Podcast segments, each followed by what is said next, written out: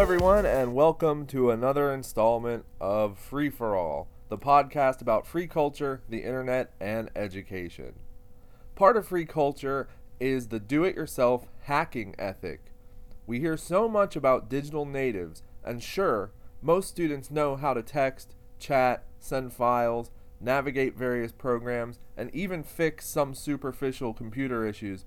But in this age of computer ubiquity, everyone should know a little bit about the back end of the computers they use every day. So, this episode we will be talking about Scratch.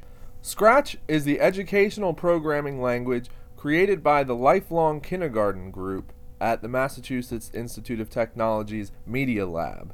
Scratch allows users to create interactive animations, presentations, stories, and games via the Scratch programming interface. You can then share and work with others in the Scratch community to build on what you, your student, or others have created. These creations are made using stack commands and events to influence and control active objects called sprites. These sprites can be drawn or imported as files. This system proves very intuitive to the user who has never used a command action programming style. The point is to get the user familiar with the methods and practices of programming in a constructivist learning setting. Scratch is used by a large connected community of users, educators, and students. The slogan Imagine, Program, Share intends to emphasize the social aspect of the program. Learners can help each other to create elaborate programs and stories, much like professional programmers collaborate and exchange ideas and solutions for their own program. I found Scratch very easy to use and was able to create